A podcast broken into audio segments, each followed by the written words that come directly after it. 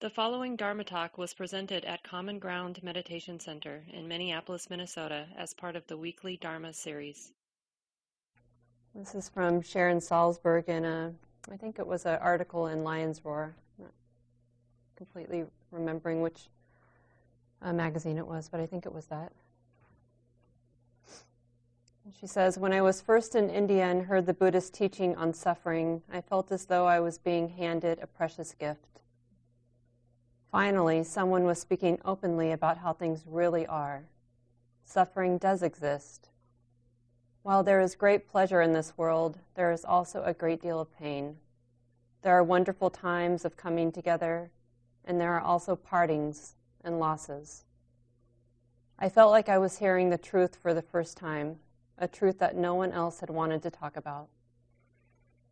When any of us tries to close the door on this truth, we create suffering. In our society, the door is often shut because we are taught that suffering is shameful. We may close the door ourselves because we do not want to see our own suffering or reveal it to others. This denial of suffering often occurs in family life. Sometimes there is great suffering in a family discord, conflict, insecurity, violence, and in an effort to shield children from the truth, a great silence descends the silence of denial and of avoidance. If it is ever talked about, the suffering is repackaged and manipulated to look like something else. When talking about painful situations with children, skill and appropriate communication is called for. Yet it is often the case that they already know, well, they are already well aware of what is actually going on. But without external affirma- affirmation of what a child feels to be true, a split arises within, a conflict between what the child is told and what they know intuitively to be true. Children learn not to trust themselves, let alone trust their parents. Because of patterns like this, acknowledging the truth of suffering is an enormous liberation for all involved.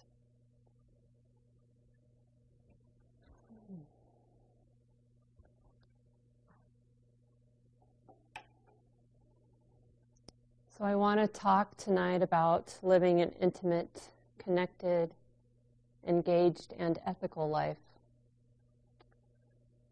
This truth telling by Sharon can remind us that awaken, awakening happens in the context of our daily life, with all of our imperfections, with our suffering, with our mistakes, with our families and our bodies and our relationships, our work, our civic and social engagements. Our practice and awakening happens with and in our relationships. Our practice is about being interconnected. And this is not just my idea. Siddhartha had this pivotal insight on the eve of his awakening Prior to that, he and others at the time, as we've already talked about, were practicing in extreme ways. And really just rejecting everything, trying to transcend and conquer rather than be it, be with and in.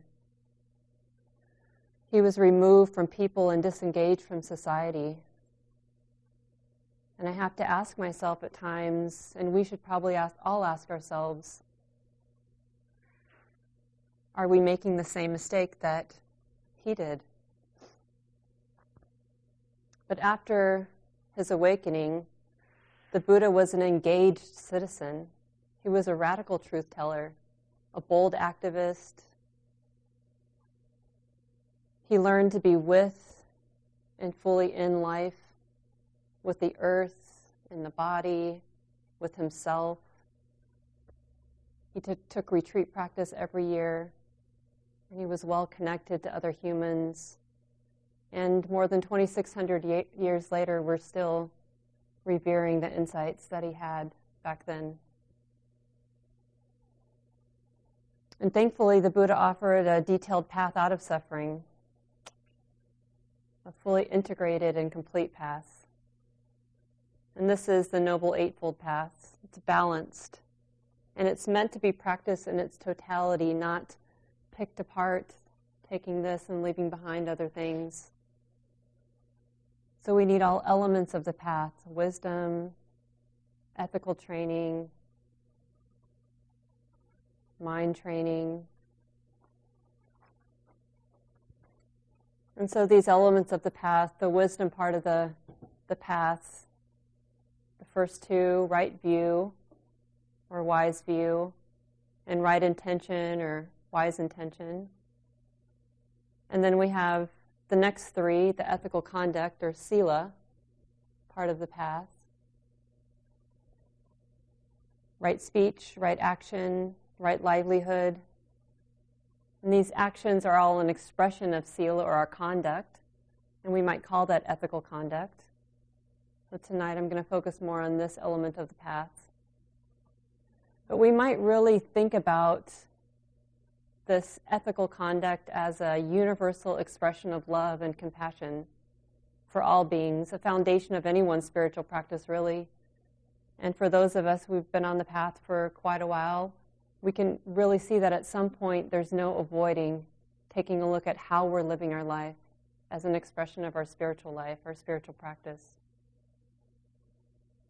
And one of the most common ways to express sila is by coming up with some or embracing some guidelines. And the precepts that we've been following while we've been on retreat are an example of that. And something not only that we can take up here, but that we can learn to work with, honor, and practice with throughout our entire life, even when we're not on retreat. It's something that we ask all teachers at Common Ground. We go over them once a year, and we ask all teachers to sign as an agreement that they're practicing these trainings.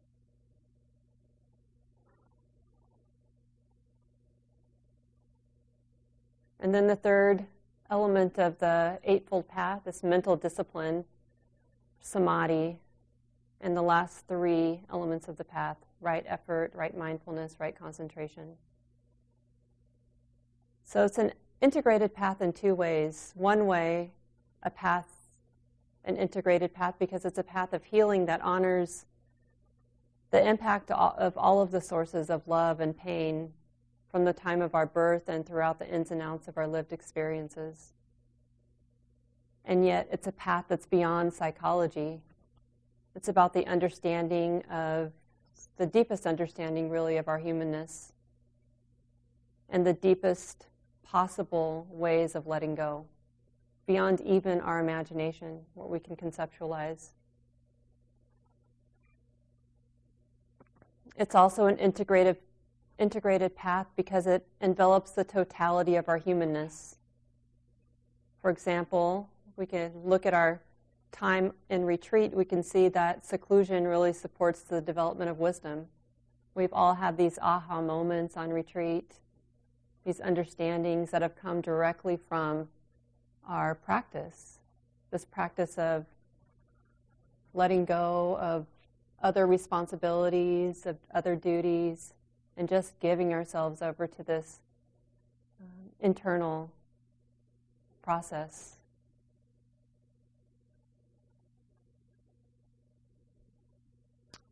And then this wisdom, we can do good things with it. This wisdom informs our actions and helps us live a life with integrity. And when we live a life with integrity, we go to sleep at night with no regrets. And when we go to sleep at night with no regrets, we have a good feeling in our heart. And when we have a good feeling in our heart, it helps us want to continue to practice. We have this good feeling in our heart, it supports calm and a relaxed mind, and that relaxed mind can continue to see clearly. So, this path is really about more about resting in the questions than in the attainment of answers as well. We ask these questions in our practice What is this? What's this like? Can this be okay? Even asking yourself again and again, well, what's needed now? I'm suffering. What does this need? What can I do? And you've all experienced this, so you know that inquiry is inquiry is a part of practice. And an understanding of sila or our conduct really calls us to question, to use this process of inquiry, to question our intentions, our thoughts, our views, our beliefs, and to understand what these views, beliefs, intentions, thoughts are setting in motion, what actions they lead to, and what is the impact of that. We can't anticipate impact, but we can really use our practice to see, to get to know these thoughts, these beliefs, these views, so that we can have an idea, we can have a sense of our intentions and what they're setting in motion. And really, so that we know how we're living and get a taste of how we're engaging with life. But we often don't see, we often don't notice our ideas, our beliefs, it takes a lot of patience. Have you noticed this so far? Yeah.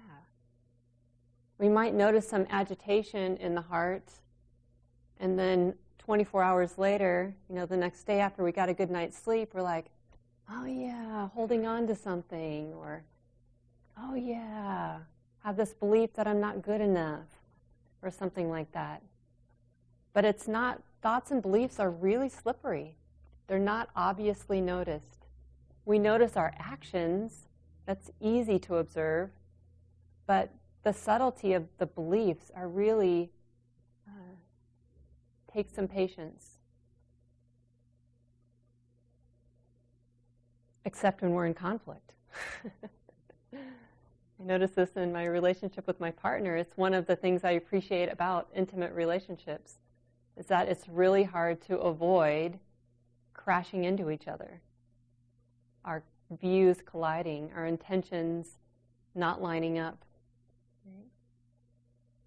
There's a great book, it's called Listening to the Heart A Contemplative Journey to Engage Buddhism by Thanissara and Kittisaro, these two wonderful uh, teachers that I've been really inspired by in recent years.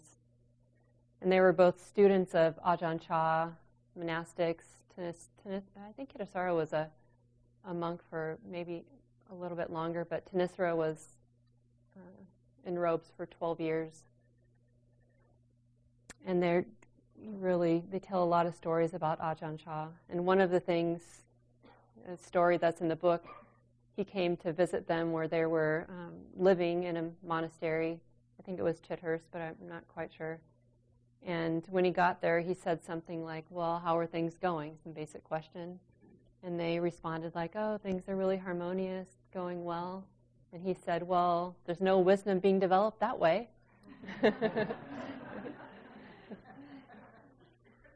yeah, it just really points to how, like, the relational aspect of practice is really important. But we tend to not think about it like that. We tend to want to avoid conflict we tend to see it as a problem, even our, especially our internal conflicts, right? These like, this churning of the heart, this suffering, this dukkha that's there. We tend to think that we've we've gone wrong when we feel that, and we've are on the right path when there's some pleasant, some harmony there, some congruence, some calm, tranquility, floating along, feeling pretty grateful, you know, and those are really beautiful moments. And what if we were also appreciative of the moments of conflict, both internally and in our relationships in our communities? And it's definitely true that we benefit from some ethical framework, some agreements when we're entering conflict. Right? Some understanding between us as humans of how we at least intend to show up so that we don't so that we can trust and enter into relationship with some authenticity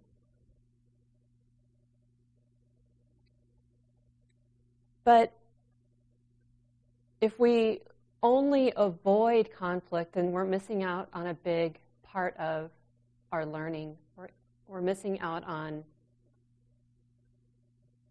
the path, really. We're missing out on the totality of the path. And it's often this individualistic orientation that makes us want to avoid conflict. This orientation that uh, we're either good or bad as individuals, rather than an interdependent orientation that conflict in relationship is important and necessary for our awakening. If we come to look at conflict in that way, then I can be appreciative that we're having this tension, right? Because I'm able to see more clearly the views and beliefs in my mind that are guiding my actions. And I can also see how your views and beliefs, that you feel just as strongly about them as I do, and how that is just an expression of nature. We can see how similar we are, not in terms of our lived experiences, but in terms of the, the mind elements. I mean, is there anybody in this room that doesn't get angry? Or doesn't feel sad? Or doesn't feel ashamed? Right? We all, those mind states, all cycle through our hearts as human beings. They're not specific to us. So when we suffer because of being absorbed in one of those difficult places, then it doesn't make really much sense for us to feel ashamed or try to avoid, like Sharon Salzberg was saying in that beautiful piece, that quote that I read in the beginning. It doesn't really make sense to pull away from that and not share that because it's something that can actually help us understand nature, help us understand the characteristic characteristic of, of anatta that's not something, this characteristic of not self, is not something that this intellectual mind can easily understand. It doesn't really make intellectual sense. But in relationship, when we start to notice, you know, oh, I have beliefs and I hold strong, I cling to them. Oh, you have beliefs and you cling to them. It starts to actually make a little bit of sense. And going back to that individualistic orientation, this idea of good or bad, we come by this quite naturally. It's one of the primary white Western beliefs that's embedded in all of our systems. So even if we buy into it or don't buy into it, it's like the air we breathe. And like most views, most beliefs, we're just breathing it in and in, in a way that it's invisible to us. We don't see it. It takes a lot of patience to see these beliefs. And there are many lists of sort of values or beliefs in white supremacy culture. And here are three that I picked out. We'll see if we can relate to them. We value perfectionism over engagement for the sake of learning, right? Try to get things right mistakes can get us shunned or punished. And we tend to value expediency over process, which makes it difficult to be inclusive. And we tend to value individualism, like I've already said.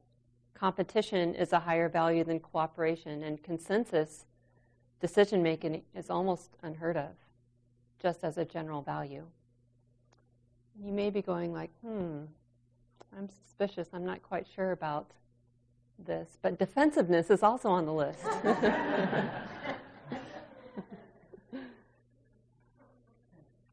but just go with me for a second and think about the ways we think about practice. Have you, over the course of the last few days, ever wanted like perfect calm? Have you ever yearned for that? Like, ah, oh, I just want that samadhi experience. Or I want that samadhi experience right now, right? I just had it yesterday and now this is not a linear path, so I don't really like that and I'd like to have it again soon, please. Mm-hmm. Right? Or I'm just going through this practice and nothing's really happening. An insight sometime today would be nice, right? Or how about the comparing mind? Come into the Dharma hall, you look at everybody else, they look like they're so serene and blissful, and you're, you know, in total dukkha mode, and you're thinking, what's wrong with me? So, can we see how these beliefs are just kind of embedded into the way we view things, and including view our practice?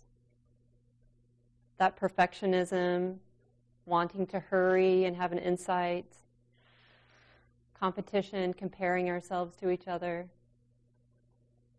So it's not only what we're aware of that matters, it's also what we're not aware of. So using our awareness practice to, you know, come to understand, to wake up to the views and beliefs that guide our actions. Because there is an intention behind every action. Well, behind, I guess behind is the right word. Is that the right word? Yeah. Precedes, better word. An intention that precedes every action.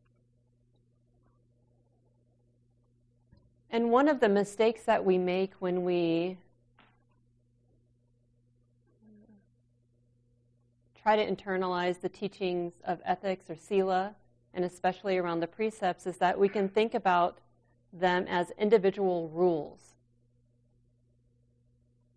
We have to do this, we have to do that, rather than embracing these trainings because they lead us in the direction of understanding how interdependent, how connected we actually are.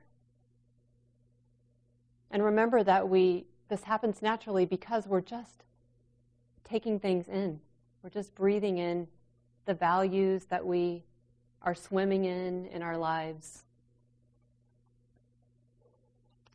Some of you, have, like I have, just been really um, informed by and grateful for the teachings of Thich Nhat Hanh. He's dismantled some of the patriarchal structures, especially in the order of interbeing and I think one of the, his teachings on interdependence is one of his most clear. So, the five precepts, I want to talk more about the five precepts. And in particular, I want to read the way that he has described them and see if it helps us understand how integrated we can approach working with the precepts how in, in, an integrated way with our in our whole lives when our in our families in our work in our civic engagements and in everything right? It's not just a rule that we need to follow but something that benefits all beings when we agree to practice and train in this way. So the first precept refraining from destroying living creatures he talks about this as being a reverence for life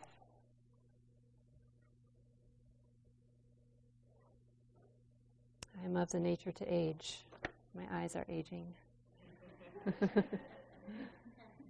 Aware of the suffering caused by the destruction of life, I am committed to cultivating the insight of interbeing and compassion and learning ways to protect the lives of people, animals, plants, and minerals. I am determined not to kill, not to let others kill, and not to support any act of killing in the world, in my thinking or in my way of life seeing that harmful actions arise from fear, anger, greed, and intolerance, which in turn come from dualistic and discriminative, discriminative thinking, I will cultivate openness, non discrimination, and non attachment to views in order to transform violence, fanaticism, and dogmatism in myself and in the world. Can I get a wow? it's a lot, right? It's a lot there. I mean, it's like everything. And the next one, refraining from taking that which is not given. Think about this as stealing, not stealing, right? Aware of the suffering caused by exploitation, social injustice, stealing, and oppression, I am committed to practicing generosity in my thinking, speaking, and acting. I am determined not to steal and not to possess anything that should belong to others. and I will share my time, energy, and material resources to those who are in need. I will practice looking deeply to see that the happiness and suffering of others are not separate from my own happiness and suffering. That true happiness is not possible without understanding and compassion, and that running after wealth, fame, power, and sensual pleasures can bring much suffering and despair. I'm aware that happiness depends on my mental attitude and not on external conditions, and that I can live happily in the present moment simply by remembering that I already have more than enough conditions to be happy. I am committed to practicing right livelihood so that I can help reduce the suffering of living being, beings on earth and stop contributing to climate change. Okay. Yeah. And the third one, refraining from sexual misconduct. Aware of the suffering caused by sexual misconduct, I am committed to cultivating responsibility and learning ways to protect the safety and integrity of individuals, couples, families, and society, knowing that sexual desire is not love and that sexual activity motivated by craving always harms myself as well as others. I am determined not to engage in sexual relations without love and a deep, long commitment made known to my family and friends. I will do everything in my power to protect children from sexual abuse and to protect, prevent couples and families from being broken by sexual misconduct. Seeing that body and mind are one, I am committed to learning appropriate ways to take care of my sexual energy and cultivating loving kindness, compassion, joy, and inclusiveness, which are the four basic elements of true love, for my greater happiness and the greater happiness of others. Practicing true love, we know that we will continue beautifully into the future.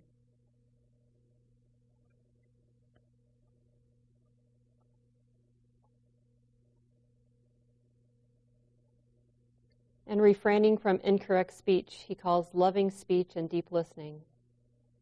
Aware of the suffering caused by unmindful speech and the inability to listen to others, I am committed to cultivating loving speech and compassionate listening in order to relieve suffering and to promote reconciliation and peace in myself and among other people, ethnic and religious groups, and nations. Knowing that words can create happiness or suffering, I am committed to speaking truthfully using words that inspire confidence, joy, and hope. When anger is manifesting in me, I am determined not to speak. I will practice mindful breathing and walking in order to recognize and to look deeply into my anger. I know that the roots of anger can be found in my wrong perceptions and lack of understanding of the suffering in myself and in the other person. I will speak and listen in a way that can help myself and the other person to transform suffering and see the way out of difficult situations. I am, determined not to spread news that I do not know to be certain and not to utter words that can cause division or discord. I will practice right diligence to nourish my capacity for understanding, love, joy, and inclusiveness, and gradually transform anger, violence, and fear that lie deep in my consciousness. And the last one refrain from intox- refraining from intoxicating drinks and drugs which lead to care- carelessness he calls nourishment and healing. Aware of the suffering caused by unmindful consumption, I am committed to cultivating good health, both physical and mental, for myself, my family, and my society by, pra- by practicing mindful eating, drinking, and consuming. I will practice looking deeply into how I consume the four kinds of nutrients, namely edible foods, sense impressions, volition, and consciousness consumption. I am determined to not gamble or use alcohol, drugs, or any other products which contain toxins such as certain websites, electronic games, TV programs, films, magazines, books, and conversations. I love it that he just like, you know, paints a very wide picture. I will practice coming back to the present moment to be in touch with the refreshing, healing, nourishing elements in me and around me, not letting regrets and sorrow drag me back into the past nor letting anxieties, fear, or craving pull me out of the present moment. I am determined not to try to cover up loneliness, anxiety, or other suffering by losing myself in consumption. I will contemplate interbeing and consume in a way that preserves peace, joy, and well being in my body and consciousness, and in the collective body and consciousness of my family, my society, and the earth. Just taking all of that in for a, a moment. It's very comprehensive, isn't it? And a tall order. and we might find ourselves like, mm, I'm not quite sure about that one. And this is the really good part of ethical training is having that inquiry and keep continuing to ask questions to find our way forward with our intentions, thoughts, and actions.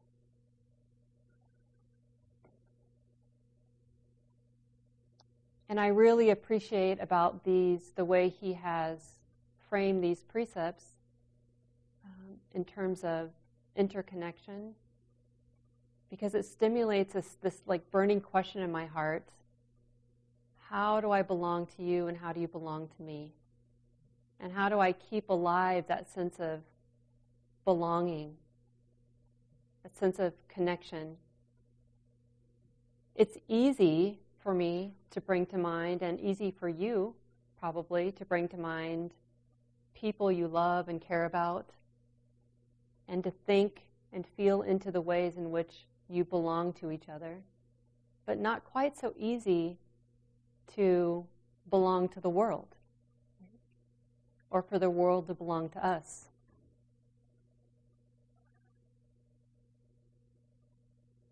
But I wonder how I and how we would live differently if we really knew that our awakening was tied up in each other, that our practice was always meant to be relational, and that we actually do belong to each other. I wonder, I ask myself quite often, how would I live differently? A couple of days ago, when we had that bad ice differently than the bad snow and ice today. but I was driving here and um, I heard on the radio that Metro Transit suspended the bus service. And then a few minutes later, I drove by a bus stop and there was a person at the bus stop. And as I drove by, I thought, well, I should stop and tell her that there's no bus service. And then I thought, I should stop and give her a ride. And I didn't do either of those things.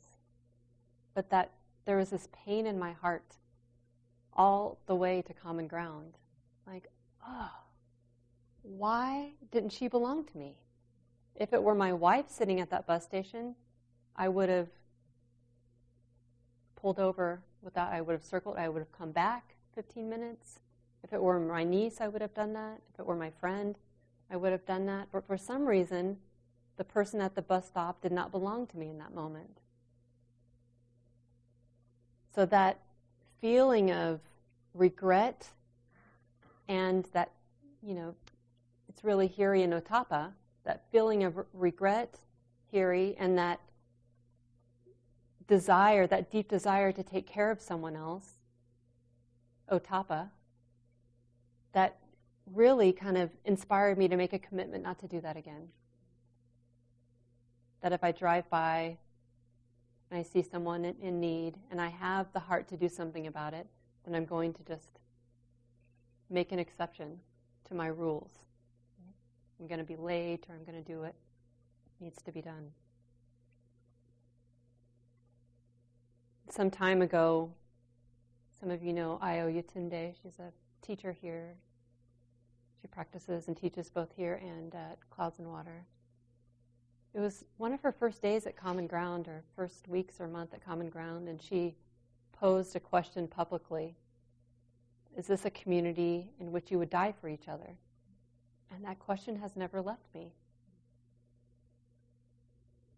And I don't know the answer to that. But what I do know is that that, con- that willingness of the heart to belong to you and for you to belong to me is strong. And I, I want to be that community. I want us to be that community. And we have over 3,000 people on our mailing list at Common Ground. And so many people I don't know and I wouldn't recognize. But I recognize you. And if I saw you at the bus stop, I would pull over and I would tell you. So, what makes me think that, you know, I was just thinking about the woman at the bus stop and why didn't I assume that she was mine also? That she was a community member? Like, what makes someone outside of my community?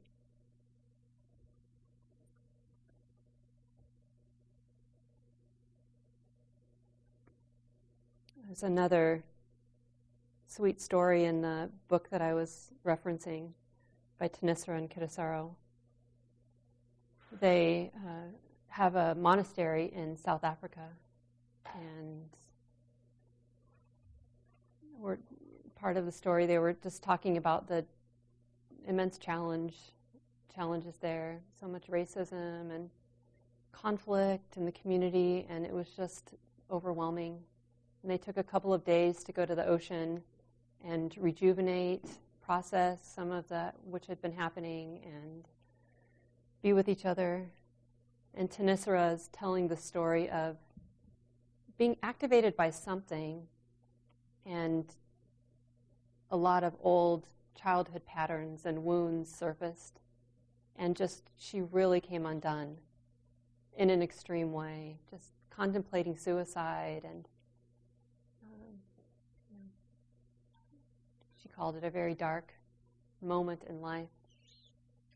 And her beloved husband was there. And as she told the story, all he did was hold her hand as she cried and wailed. And sometimes that can be enough. Sometimes we can show each other that we belong to each other in just these fairly simple ways by not layering our beliefs and views so that our natural, compassionate heart is hidden from each other, and to really allow each other to be in our brokenness without shame of our suffering.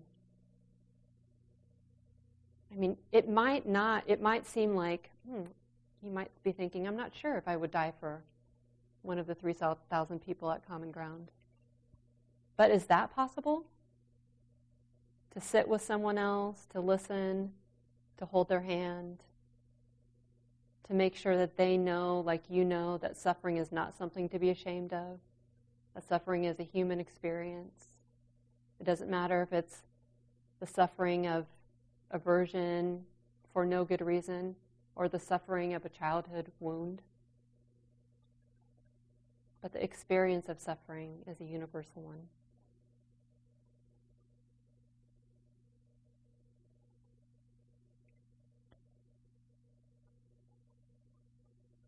This talk wasn't meant to really to answer any questions for us, but to stir the process of inquiry a little bit.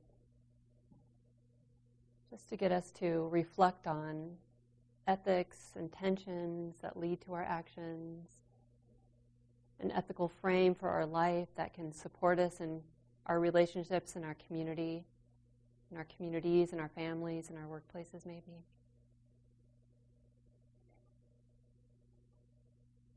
And to help us to think about the things that we do, the actions that we take, as not rules for ourselves, but more of gifts to, in the service of our collective awakening.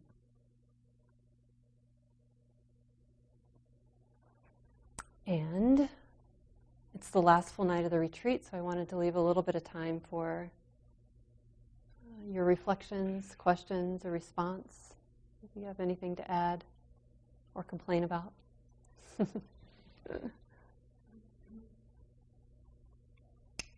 it's your turn. Thank you for your kind attention. I'm Carolyn, she, hers. That was just beautiful. Shelly, just beautiful. Um, I've gotten so much from this retreat, and I'm not even going to start because it's just so much. But I think one of the main things I've gotten is, and it seems so, um, like, of course, but I have felt so much shame over. Um, I've had a very colorful life. Um, a lot of early trauma, a lot of early loss, and one of my best friends from college, um, she has said, you know, you have had the hardest life of anyone I know. And I chuckle because I think it's so um, untrue. Um, but when I listen to people here, and especially as, as well in the intensive we just went through, and just the sharing of people um, talking about their suffering without feeling shame has helped me so much. I can't even tell, you know, can't even express it how much has helped me. Um, and I tapped into some shame here uh, while I was on retreat um, yesterday, and um, it was so uncomfortable. I wanted to leave.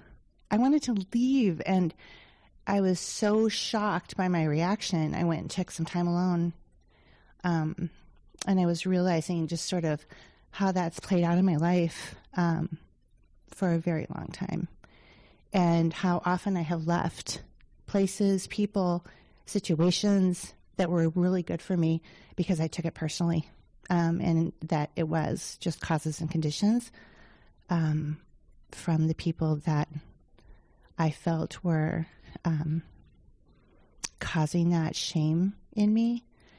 Um, so just really grateful. And I have cried so often this week, you know, over these days too, just out of this deep gratitude. Um, just for the teachings, just for what I'm hearing. I'm a truth teller in my family, and there's there was always shame about that. Um, and it, you know, just so many times told to be quiet. Um, so just really, really appreciative. Thank you. It's not a juicy topic for anybody but me and Carolyn.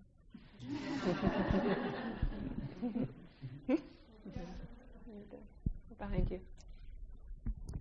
Um, well, I just want to say, to me, it's overwhelming, and um, I mean, I think you covered. I think you know that it, that a person could have that reaction, or that it's a question and not an answer. But um, I think that's kind of where I'm at. It's like, what with that can I do? And there's a number of things I can do. Um, but, you know, the first impact is just, geez, woof, it's just so overwhelming. Yeah. I can have that feeling. But remember that it's not a responsibility we have to share on our own. I mean, it's mm. not a mm. responsibility we need to have on our own. It's a shared, you know, what, how we create our communities, our families, our, you know, everything that we see is an expression of the thoughts and ideas in our heads. Really, mm. right? So we're co-creating something together. We just have now more information to co-create something that is more workable than the mess that we see and feel day in day out. Um, my name is Andy. I use he, him. Um, so just a reflection on uh, something you shared, Shelly, um, that sparked a crossover of another teaching that I heard from the late great Ram Dass that I took to very strongly this year, and who I believe is uh, an ally to the insight um, teachings. And he spoke on, um, my heart is fluttering in trying to even paraphrase Ram Dass. Um, so I'm, i may be butchering it, but uh, he did speak on at least one aspect of our spiritual experience as um, being so deeply personal and that uh, um, a fault of a lot of dogmatic religion is trying to so- socialize that and normalize it. Um, yet, what you brought up, which is also true, um, is that our awakening is tied up in each other. There is that truth in our um, in our um, uh, I wrote down exactly what you said. Um, our practice is meant to be relational, um, because, and uh, again, I'm paraphrasing. I think this is also what Ram Dass was getting to, because those communities in in religion and everything are based on that truth. But when we when we try to make it too normal or too uh, we deny that personal experience of it. So, like with many things, I think it's both. It's that it's that sharing in such a personal experience that sometimes we can't necessarily put to words, but then that it is ultimately going towards the same truth that we do share. We all have our own path to it, and so as we awaken to that, supporting each other with that is um, is is meant to be relational. So it's just something I thought I'd share. Thank you. Thank you, Shelly. Um, you're reminding me of uh, what I've found so hopeful and inspiring about uh, Buddhism.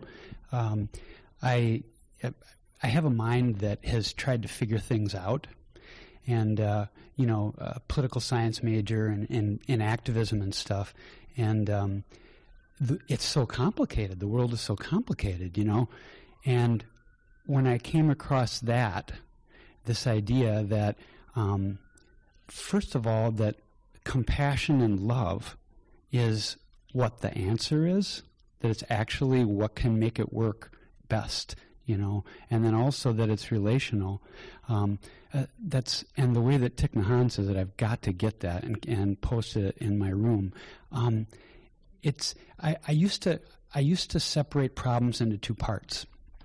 Um, the first part is like what's this what would work what's the solution and the second part is implementation well implementation is mind-boggling for this but I, my mind gets that this would work and that's wonderful because uh, it's enough for me to have a vision that's clear and true. So uh, thank you. Thank you for sharing that. And remembering that having a vision is a gift right?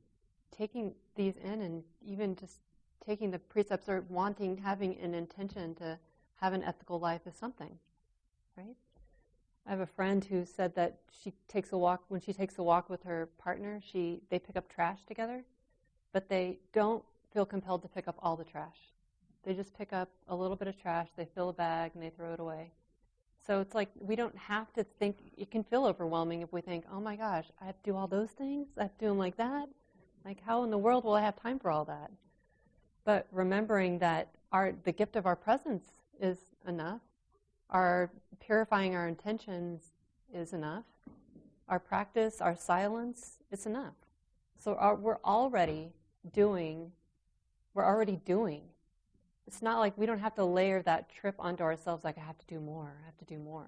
It's not like that. It's like just continuing to practice and uh, live a mindful life bring awareness to our our life in all ways and notice the beauty that comes out of that and how that is a gift to each other. That is a gift to other people. That is, I believe, what Thich Nhat Hanh is talking about. Right? Bringing our awareness to the beauty that we're offering to each other currently, like now, listening and thinking, wondering how this matters to you. I've been practicing for a long time, relatively, about half my life. And somehow the understanding or the of interdependence got conflated with a distorted belief that how I showed up could really make a difference in conditions that where there were limitations. And I'm in the process of recognizing that and ending a marriage that's over 45 years old.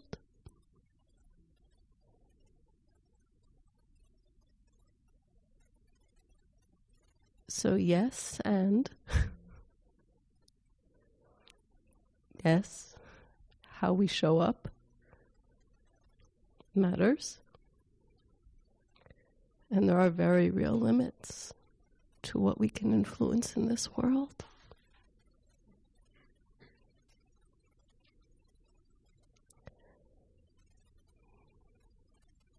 I'm humbled.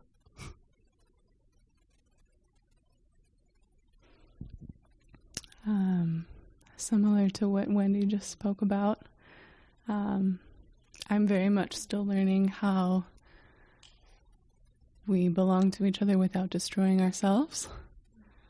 Um, those who are in my small group have heard me go on and on all weekend about this pain in my shoulder that won't go away, um, like a burning nerve pain, and started off trying to sort of ooch and scooch and work it out, and then got really gentle and tender with it and was like, okay, it's okay that you're here and you're not a problem. And it just sort of phased in and out for the last couple days. And then just tonight, um, finally got a little bit more like strict in inner voice with it and was like, hey, stop trying to control things you do not have control over.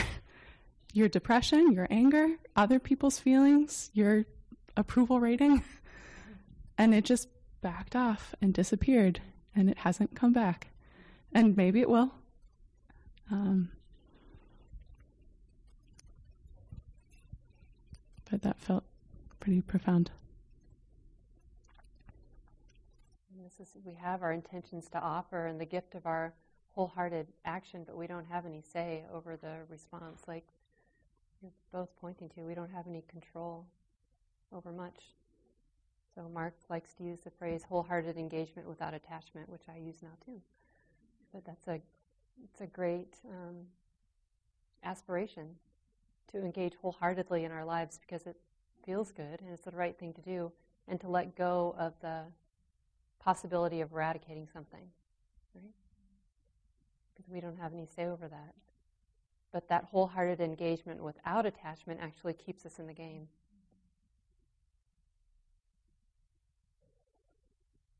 Thank you, everyone. We'll leave it here tonight. This talk, like all programs at Common Ground, is offered freely in the spirit of generosity. To learn more about Common Ground and its programs, or if you would like to donate, please visit our website www.commongroundmeditation.org.